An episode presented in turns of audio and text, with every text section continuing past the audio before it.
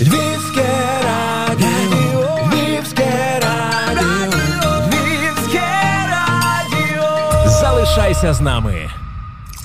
Слава Україні! Героям слава! Вітання з волонтерського тилу усім нашим слухачам. Мене звуть Вікторія Скорохід. Ми мовимо з самісінького центра Львова, і це подкаст про неймовірну силу, відвагу, креативні рішення і щоденну працю багатьох тисяч людей задля перемоги у цій війні. Нині у нас ефір з ноткою творчості. За мікрофоном навпроти знаний тут і у світі український художник Сергій Савченко. Який свою галерею у польському Гданську перетворив на логістичний центр допомоги своїй країні? Мені приємно познайомитися, пане Сергію. Мені також. Коли я готувалася до ефіру, то натрапила на інформацію про вашу виставку в музеї ідей наприкінці січня, і вона мала таку назву Люди, війни і тварини вибрані історії. Вже тоді звучало таке це страшне слово війна. Як так сталося? Ці образи прийшли до вас? Ви відчували? Ну, слово війна воно вже е, звучить добрих вісім років, тому якби тема не нова, і я просто продовжував той цикл чи чи ті праці, які ще починалися з 2014 року, чи навіть з 2012-го, коли вже були перечуття таких подій трагічних, які ми зараз маємо. На рівні відчуттів чи якоїсь елементарної аналітики багато людей знали, що ми йдемо до того, до чого ми прийшли сьогодні. І так само багато людей знає, до чого ми прийдемо вже до перемоги. Так, виставка відбулася 24-25 січня. Там були представлені такі зібрані роботи з різних циклів. І так, там було ну, тема війни звучала, і навіть тема після війни з різними моїми припущеннями які собі може дозволити художник. Минуло трохи часу. Ми вже три місяці е, живемо в цих обставинах. Досі не можеш звикнути до того, що це вже стільки днів минуло. Чи десь так передбачалося вам, чи десь так по відчуттях співпало? На час можна по-різному дивитися. Е, зрозуміло, що факт того, що в кінці кінців відбудеться е, позитивне зрушення, і ми знов таки кажу, переможемо. Це точно факт, який відбудеться в майбутньому, і моє місце там. От, Але е, ми над тим мусимо працювати, бо відомо, що зло приходить само, а на добро треба працювати. І ви почали цю методичну працю. Розкажіть, будь ласка, власне, про волонтерство. Чи був у вас колись такий досвід? Чи це прийшло спонтанно, отак на вимогу е, оцих обставин? Я ніколи не був керівником волонтерського центру. Ще звичайно, з 2014 року ми всі долучалися, але ну хтось напевно керував інший в той час, але я вже просто долучався як одна з тих е, мурашок, які щось доносять. Так тут вже був такий момент відповідальності, який ну все сталося просто автоматично, тому що ну тільки відбулася війна, я свою сім'ю відправив до Польщі, тому що нам треба було все одно працювати з галереєю, і мої дівчата поїхали до Гданська. Треба було два дні чи три дні для того, щоб якось там вкласти якісь побутові моменти після відпочити їхати після подорожі, і ну просто питання не було взагалі. Ми розуміли, що ми мусили щось робити. Прийшлось подумати, як це зробити. Також ну, пішло півдня на якісь там роздуми, запитання, поради в якихось людей, хто щось більше знав. Ну і ми вирішили, що так в той момент дуже багато поляків, особливо ну, Польщі в Гданську, вони хотіли чимось допомогти. Вони не знали, що куди нести, вони не знали, як як з цим бути. І ми вирішили стати одним з центрів. Таких центрів стало більше. Не знаю, чи саме галереї мистецькі до того так долучалися активно, але ну, у нас приміщення в центрі міста. Є все, щоб можна було діяти і абсолютно натурально це все відбулося. Моментально знеслося якась величезна маса пакунків, маса речей. Перші дні було надзвичайно тяжко, тому що це все треба було якось переробити. І так як зазвичай у всіх волонтерів. Коли зустрічаю колись свої, когось своїх друзів, навіть не питаємо дуже, чим ти займаєшся, бо всі займаються точно тим самим. От, Але інструмент, який в мене в даний момент у нашій сім'ї, у нас був в руках, це була оця галерея і фонд фундації, яку ми маємо в Данську. Раніше вона працювала в контакті з людьми. Ми завжди, якби десь, якби то не була аж така величезна зміна в нашій якійсь е, свідомості чи чи в світогляді. Але в даному моменті було просто очевидно, що ми це можемо робити. Ми можемо використати цей інструмент для допомоги. І як виявилось, ми були праві, тому що з допомогою фонду і галереї вдалося зробити напевно в рази більше ніж просто можна було зробити одній людині на місці. Так. Розкажіть, власне, кого підтримували? Е, як це відбувалося якось точково, отримували якісь запити, і на які потреби власне спрямовували ці збірки? Ми відразу визначили якби два, ну навіть три, я б сказав би, таких джерела. Перше джерело це бенефіціари, як це кажеться. Тобто це люди, які були біженцями, яким треба було допомагати в дорозі, які були ще в Україні, вони були в певних пунктах. Е, наприклад, на Вінниччині ми підтримуємо і дотепер один з центрів, який якби таким є перевалочним пунктом, коли зі сходу люди зупиняються на Вінниччині. От і потім далі вони кудись або там залишаються вже, або вони десь далі рухаються. Тобто це був один варіант. Інші люди, які були в дорозі до Польщі в той час чи до, до закордону, приходилося просто приватно дуже багатьох людей влаштовувати, тому що люди не знають, ну не знали, може ніколи і не були за кордоном. І багато хто звертався, що куди нам діватися, як нам не знають мови, не знають куди, не знають що. Ну і тут згодилися всі мої зв'язки художні. Дуже багато контактів із польськими художниками, і з колекціонерами, і з клієнтами, і з просто спливовими людьми по цілому світі. І це все дуже допомагало, звичайно. Ці люди мене знають особисто, вони мені довіряли. Е, то ця, цей елемент довіри також дуже сильно спрацював. Тому, скажімо, цей момент допомагати просто людям, які не в війні, або ну, в війні, але не, не воюють. Це був один напрямок, другий напрямок, звичайно, підтримка армії перших півмісяця чи місяць е, ну, більше приходилось працювати просто з людьми е, цивільними, а вже тепер ми вже більше ну так керуємося більше допомозі вже військовим, тому що багато цивільних перетворились на військових. Десь так воно виглядає. Тобто, якщо би я так оцінив, зараз все таки більше йде роботи з армією. Угу, Зрозуміло, що приносять, я не знаю, з популярного такого, що зазвичай збираються, і щось, що стосується захисту, там бронежилети, каски. З чим ви конкретно працюєте? Чи це купа ну, всього? Перший перший місяць це було це був окремий університет. Треба було зрозуміти, що є, як воно. Зараз же всі розумні, ми всі розбираємося і в зброї, і в бронежилетах, і у всьому. Звичайно, що почалося зі всього одразу. Потім е, потихеньку ми почали вже якось, е, як і, як і кожний, напевно, якісь робити відсіювання. Ну, але приходилося займатися якимись автобусами секонд-хенду, огромними величезними масами якихось ну, одягів. Воно тяжке, ці автобуси приїжджають вночі, доставляємо. Ми не знаємо, що там є, якісь іграшки, дитячі книжки на німецькій мові присилали німці. Ну, Часом були ну, досить такі дивні штуки. От Потім я просив їх, кажу, ви допомагаєте, ми все розуміємо, ну, але я вас прошу, допомагайте розумно. Тому що це неможливо переробити. І, ну, Хоча ми, зрештою, ці речі також спрямовували на потрібні місця. І ну, чим, напевно, цікава така ініціатива таких менших груп, як наша, тому що ми все-таки швидше це все організовували, і ми дуже точно точку доставляємо в конкретні дуже руки. Я можу не всіх пам'ятаю, кому я даю що де де воно залишається. Ми це все дуже акуратно прописуємо. І якби е, момент від того часу, коли людина приносить там коробку з чимось, там з якимись шкарпетками чи чимось в галерею, і до того, доки ті шкарпетки потраплять в руки е, там людей наших, ну це тиждень часу, наприклад, максимум півтора. От і це так досить швидко. Я сміюся, що з художника я перетворився за госпа, бо до мене просто люди дзвонять, треба те, треба те. Кажу, приходьте, от що маю, то це дам. От, Ну і та, дуже було багато людей, нових нових контактів. Це також треба було якось переварити психологічно по-своєму. От, Але загалом я це оцінюю дуже позитивно, тому що війна при всій, при всіх її страшних наслідках вона спрямувала ну так, з'явилось стільки нових знайомств, цікавих контактів, цікавих таких незабутніх зустрічей, які без цього просто би не відбулися. Давайте про це поговоримо. Розкажіть, може, щось трапилося таке, якісь такі історії, які можливо десь претендують навіть на оце перевернення мислення, можливо, чимось так запам'яталися, щось настільки змінили вас всередині на все життя просто. Чи відбулися якісь такі зустрічі, якісь такі події, якісь такі, не знаю, допомога, підтримка, щось ось таке, чим можете поділитися? Мушу признатися, я не відчуваю в собі особливих змін. Тобто я не думаю, що я змінився. Ну, Я цього не спостерігаю у собі, тому що ставлення моє таке, яке було, таке і залишилося. Хоча часом так, були такі моменти зворушуючі, коли починаєш більше вірити в людство. Бо ну, відбуваються несамовиті якісь випадки, як люди ставляться, як вони відчувають і співпереживання, і емпатію і так далі. Ну, Був смішний випадок, я часто друзям розповідаю, такий не як смішний, такий цікавий, також дуже перші дні війни до мене зі мною зв'язалися по по, по сигналу якісь люди, які знайомі, знайомі, знайомих, якихось іноземців з такого глибокого закордону, і кажуть, нам потрібно передати там 6 тонн ліків в Київську лікарню. Дитяча лікарня номер 8 здається.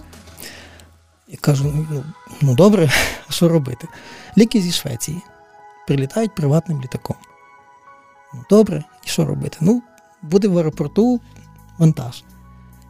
Потрібно якийсь вантаж з якимись складними медикаментами доставити з Варшавського аеропорту, з приватного літака. Я прошу свого друга з Польщі Це політик з багатолітнім таким досвідом. Він кидає все, сідає на автобус, якийсь бус, їде цей політик польський, е, їде на цей аеропорт. Там вивантажують, самі лікарі прилетіли, привезли дуже цікаві там якісь ліки, завантажили, привезли до Перемишля, потім різними історіями ми доставляємо це до Львова, зі Львова він доїжджає до Києва. Зі мною зв'язується пілот літака. Постійно ми з ним в контакті координувати. Пізніше виявляється, що цей пілот це є власник авіакомпанії, який сам літає за кермом. Потім він каже: слухай, а що той літак буде літати сам пустий до до Швеції? Давай ми туди людей посадимо, якихось, які будуть, які в той час їхали ну, до, до Швеції біженці. Той самий час в мене якісь були люди, яких я координував до до Швеції, і там була така симпатична сім'я, така жінка з двома дітками. Вони сиділи в якомусь хостелі, чекали на автобус. Я їм кажу, знаєте, ви платите літаком. Вони кажуть, яким літаком у нас грошей нема. А, ну, Кажу, за вами заїдуть, заберуть, попросив друзів з Варшави, їх довозять цей літак. Ну, Вони так переживали, що відбувається нестандартна ситуація. Вони з якогось невеличкого містечка біля Києва, чи не чи не з Бучі навіть, можливо. От. І потім вони доїжджають, долітають до тої Швеції і висилають мені фотографії, там як там хлопчина з пілотом пролює літаком. Такий клас. От, Потім ті шведи дуже гарно їх прийняли, там винайняли квартиру, все. Слухайте, як у кіно. Так, так. Наступним літаком летіла одна з наших українських актрис з кіно. Також ага. була дуже здивована. Та. От, Так що ну, такі були історії, але таких історій, напевно, в кожного з нас будуть, напевно, якщо не сотні, то десятки, а може й сотні. От, І то багато чого було. Світ такий став близький буквально на відстані одного повідомлення, одного дзвінка. Ем, а як гадаєте, чи збережеться оця близькість після війни? Я розумію, що зараз усі зацікавлені цими подіями, хочуть якимось чином підтримати. Е, чи це є шанс для українського мистецтва, наприклад, зокрема? Від нас залежить, наскільки ця близькість збережеться. Ця вся історія, ця е, реакція світу, вона є великим шансом для нас. Ми повинні то розуміти, ми повинні то дуже глибоко цінувати. Ми повинні це е, і цінувати, і оцінити, і постаратися зберегти от такі е, ці близькі контакти, ці всі от речі, які відбуваються. Це все тепло, яке нам світ дав. Е, це це неоціненно. Це дуже важливо. І ну, таке будь-де не знайдеш. Я не знаю, чи так багато народів світу можуть отримати, ну, похвалитися такою підтримкою. Звичайно, що ми багато для того працювали, працюємо і робимо, живемо, вмираємо, воюємо. Але ну, це теж дуже великий такий. Така даність, яка була нам від світу подарована людьми. живими людьми. Маю ще одне тоді запитання. Як ви вважаєте, спираючись на цей досвід такої комунікації з колегами, з людьми з різних країн світу, е, оця підтримка, крім неї, що ще? Чи відбувається формування оцієї трохи оновленої думки про українців? Чи змінюються, можливо, якісь погляди, чи формується якийсь новий портрет? Ну, Звісно, звісно, так.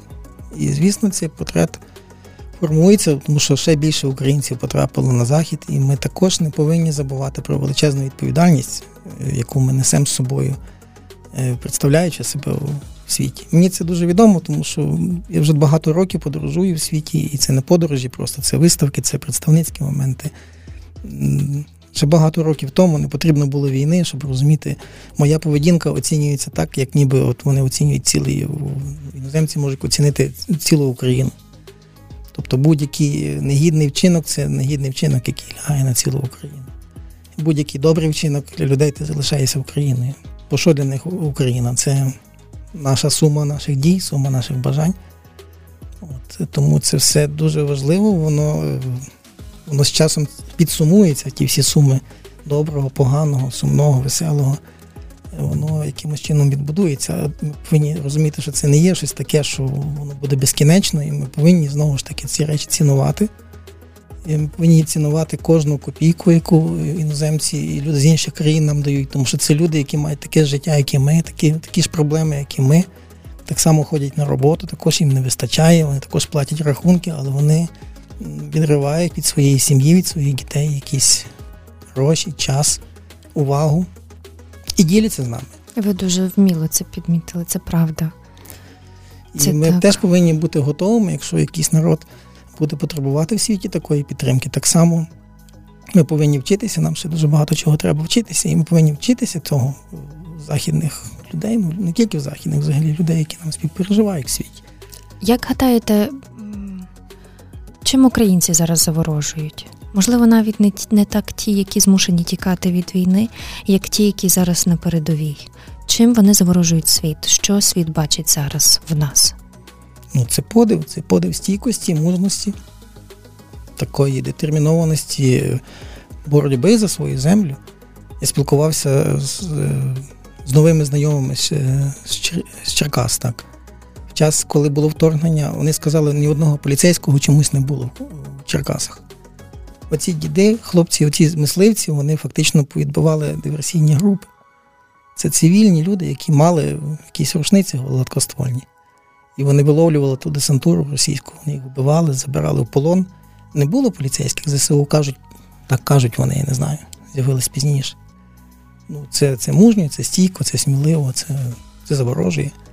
І те, що зараз ми робимо чудеса, коли, маючи такий невеличкий ресурс поряд з такою величезною армією, я не військовий, але на простий погляд простої людини можна бачити, що це це подив. Ми ми всі знаємо особисто багатьох людей, які ці ці прояви, прояви мужності е, вже побутово вони їх проявляють. Я це бачу поряд своїми друзями, художниками, які воюють зараз, які воювали в 2014 році, які інші тренуються, готуються. Я теж біля них час від часу тренуюся, бо я ще так неофіційно не війшов в ці всі тероборони, але також тренуюся, тому що ну, війни вистачить на всіх. Ми повинні це знати. Дуже багато зараз власне у цих дискусій про те, що війна не для всіх, можливо, не всі мають е, воювати, але водночас в нашій армії дуже багато представників дуже різних професій, і це не конче якісь силові структури. Є дуже багато, так як ви кажете, і художників, зрештою. Ну, бачите, один знайомий мені сказав, е, коли ну, я виявив бажання, кажу, знаєш, я напевно все-таки буду готуватися і йти на фронт. А він мені каже: ну, знаєш, твої дії кожного дня рятують, можливо, сотні людей. Тому ти подумай, чи тобі варто, е, це військовий такий з досвідом каже, ти підеш туди заради того, щоб вбити одного чи двох, чи ти можеш своїми діями врятувати тут декілька тисяч. Тому перед тим, як ти зважишся на цей крок, ти подумай про це. От, Я, звичайно, подумав, але треба бути готовим до всього. І як кажу, що це така була перша фраза, яку я, напевно, сказав перші дні війни. Я сказав, війни вистачить на всіх. Спокійно працюємо, воюємо кожен на своєму місці і стараємося не, не зупинятися. При тому ми повинні розуміти, що і після перемоги буде роботи дуже багато. Як ставиться ваша сім'я до таких думок? Бачу, вони теж волонтерять. У вас таке спільний сімейний фронт. Моя сім'я повністю включена в це все. Троє внуків, ну, два внуки і одна внучка. Внучка ще маленька дуже, а внуки вже пакують коробки, носять, допомагають все. Донька Уляна, наймолодша донька, вона співає. Вона дуже-дуже на мою думку, я дуже люблю її пісні. Вона пише вірші, пише тексти. Вона виступала в центрі Гданська, записала вже декілька пісень. Зараз у нас був український вечір, і вона як парт виступає. Речі дуже сильні, цікаві. Думаю, що скоро ми про них більше почуємо, тому що, ну, як кажу, я якби так е, музикант у відставці, бачите, військові терміни, то я думаю, що ви почуєте пісні Уляни скоро. От. Вони є на наших сторінках Фейсбуку, на, на сторінках фундації галереї Савченко. От. Е, Старша донька також. Ну, в мене всій сім'ї син дуже сильно заангажований своєю дружиною. У нас кожен член сім'ї працює нон-стоп. У нас там у нас просто є група Фейсбуку. Ми, ми постійно на зв'язку десятки разів в день. І кожна коробка є підписана, кожен список є складений. Ну, Це така величезна маса. Я пишаю своєю сім'єю. Я думаю, що ми ну, ми ну, вартісно прожили попередні роки для того, щоб зараз робити це діло. І такі екстремальні ситуації можна тільки пишатися і вірити, що і знати, що ти є люди, на яких можна покластися. Чи можливо якось оцінити власне кількісно в цьому цифровому форматі е, оцю допомогу, яку вдалося зібрати за весь цей час? Я скажу на око, звичайно, так зараз точно ще не скажу, але в грошових пожертвах ми отримали через через нас пройшло біля 50 тисяч, може 60 тисяч доларів навіть. Більшості грошові пожертви це були е, пожертви людей, яких ми знали особисто. Це мої клієнти, колеги, художники збирали гроші. Гданська академія мистецтв і також нас дружня така фундація. Е, вони досить такі вагомі суми поклали. Тобто це художники інші робили роботи, вони робили самостійно акції, просто приносили нам кошти. За ці кошти ми, відповідно, щось купували важливе. А в речовій допомозі, ну, я думаю, що приблизно десь такий самий еквівалент, тяжко тяжко зрозуміти. Окрім того, ще були, ну, дуже було багато речей, які хтось через нас доставляв. От ті тонни медикаментів, яких я зовсім не розуміюся, це просто були чорні мішки і коробки, але ну, напевно біля 9-10 тонн медикаментів пройшло через наші руки. Ну і дотепер це все далі продовжується, це не закінчується. Як можна вас підтримати, якщо хтось раптом після переслуху нашого ефіру захоче? Е, На наших сторінках є реквізити банківські. Вони працюють в Польщі, але теж на наших сторінках в Фейсбуку вже з'явилися волонтери тут у Львові, що я грошима в Україні не займався і не хотів приймати гроші на свої рахунки, але волонтери вже відкрили свої ну, окремі рахунки для допомоги, і вони від імені нашої фундації беруть гроші, якісь ну, збирають. Ми вже зібрали досить декілька таких ну, крупних сум, щось біля 2-3 тисяч доларів. Закупили тканину для для пошивки різних там розгрузок, різних інших штук військових. Зараз закупили дуже багато футболок для поранених і будемо скоро передавати їх. От, І так, можна, ну, треба дивитися на на сторінку е, Савченко Гелері або на мою Сергій Савченко, у мене там це все збудовано. От. Якщо я зараз буду цифри диктувати, напевно, ніхто не запам'ятає. Ну так, звісно, власне, тобто, нам цікавий той шлях. Зайдіть до мене на Фейсбук, там все написано. От. Або на сайт, також сайт галереї Савченко.Gallery.com. А чи твориться вам зараз? Е, Трошки по-іншому. Дуже мало часу є. Тобто я продовжую якісь свої проекти, які тягну дуже давно. Тобто намагаюся ну, продовжувати то, над чим думати не треба. От, е, Працюю зараз з анімаційними проектами. Ну, Є великий великий дефіцит часу просто. Тобто пропозиції поступають, зараз буде виставка от в Німеччині з нашої галереї, але це мої друзі з Німеччини просто приїхали в галерею, взяли роботи, вони самі це все організують. Я до того тільки погодився. Була ще виставка Франції, на яку я тільки кивнув головою, хтось це все зробив. От, е, Ну, по-іншому, так.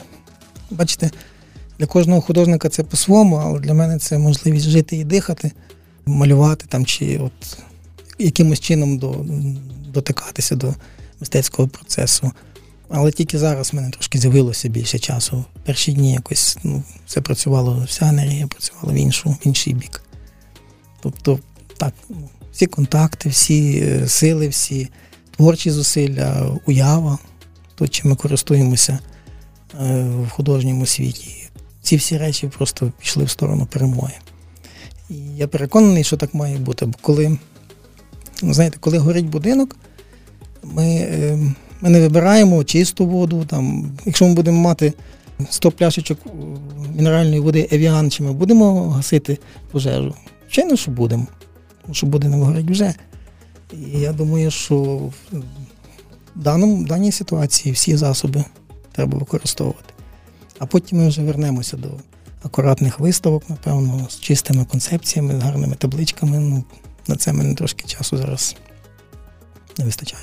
Ну, Історія, бачите, показує, що після війн завжди відбувається такий е, вибух е, в мистецтві, і в літературі, і в художньому. Можливо, так і буде. Ну, так, звичайно, але ми теж не повинні забувати, що оці спустошені міста, спустошені поля потрібно буде чимось засіювати. І це велике питання.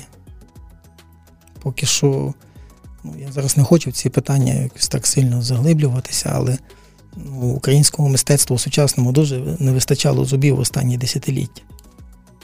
Це таке, воно часто ну навіть я не знаю, я з свого боку оцінюю сучасне, те, що ми бачимо в Венеційському бієналі, оце на швидкоруччі, як воно там приготовлене, але це, це така беззуба репліка. Не бачу сильних образів.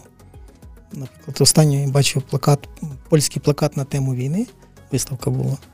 Ну, Потужна виставка з дуже сильними, міцними образами. Дуже сподіваюся, що українське мистецтво зможе відреагувати також такими образами. Ще хотіла наостанок вас е, запитати, бачите, ми багато років жили в таких собі півтонах щодо русифікації. Е, тепер відчувається оцей чіткий поділ на чорне і біле. І як думаєте, чи це збережеться? Як казав, для мене нічого не змінилося. Тобто е, боротьба за Україну почалася з мого свідомого віку. Тобто я був активним членом товариства Лева, е, студентському братстві і так далі. Моє середовище це все люди, які е, з тої боротьби не виходили. Не виходили останні, останніх, не знаю, 30 років, скільки вони були свідомі. Тому ем, чи залишиться цей поділ на чорне і біле? Подивимося. Ну, Для мене особисто все ясно було дуже давно. Мені не потрібно було війни для того, щоб побачити правду. Е, комусь потрібна війна, для когось на когось вона не впливає. Є люди, які кажуть, втратили будинки, втратили сім'ї, але висновки не зробили. Це люди. Все залежить, ми ніколи не знаємо. Побачимо. Що допомагає в такому випадку середовище? Е, Освіта це те, що треба буде. На що треба буде налягати, особливо після війни, і потрібно було налягати раніше.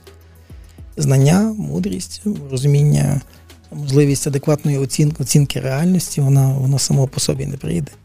Підвищення інтелекту суспільства. Коли люди будуть думати, будуть знати, будуть більше знати, будуть е, інакше бачити. Тому що наше бачення залежить від наших знань. Ну, останнє питання. Воно таке дуже. Ну, В якому кольорі ви бачите перемогу? Тобто, в якому Як? кольорі? Якщо б її можна було зобразити? За собою помітив, що під час от наших подій, от останніх три місяці, в мене я більше якось кольору позбувся. У мене зараз більше чорно-білі роботи. Угу. Тому я думаю, що після перемоги е, буде колір. Колір повернеться. Просто колір буде. Зараз ми працюємо в чорно-білому форматі. Є ворог і є ми. Це нам не заважає рухатися, нам не заважає семимильними кроками наближатися до цієї перемоги, але поки працюємо. І я вам дуже дякую за цей запис, за цю розмову і за ту роботу, яку ви щоденно проробляєте усім своїм ком'юніті. Дякуємо так. за цю роботу і е, бажаємо вам натхнення у всьому, за що беретеся. Дуже дякую. Слава Україні! Героям слава! Сергій Савченко був сьогодні у нас в гостях у волонтерському тилу. Мене звуть Вікторія Скорохід. Почуємося обов'язково з новими героями, новими історіями і новим запалом до боротьби. На все добре. Хай вам щастить. Львівське радіо.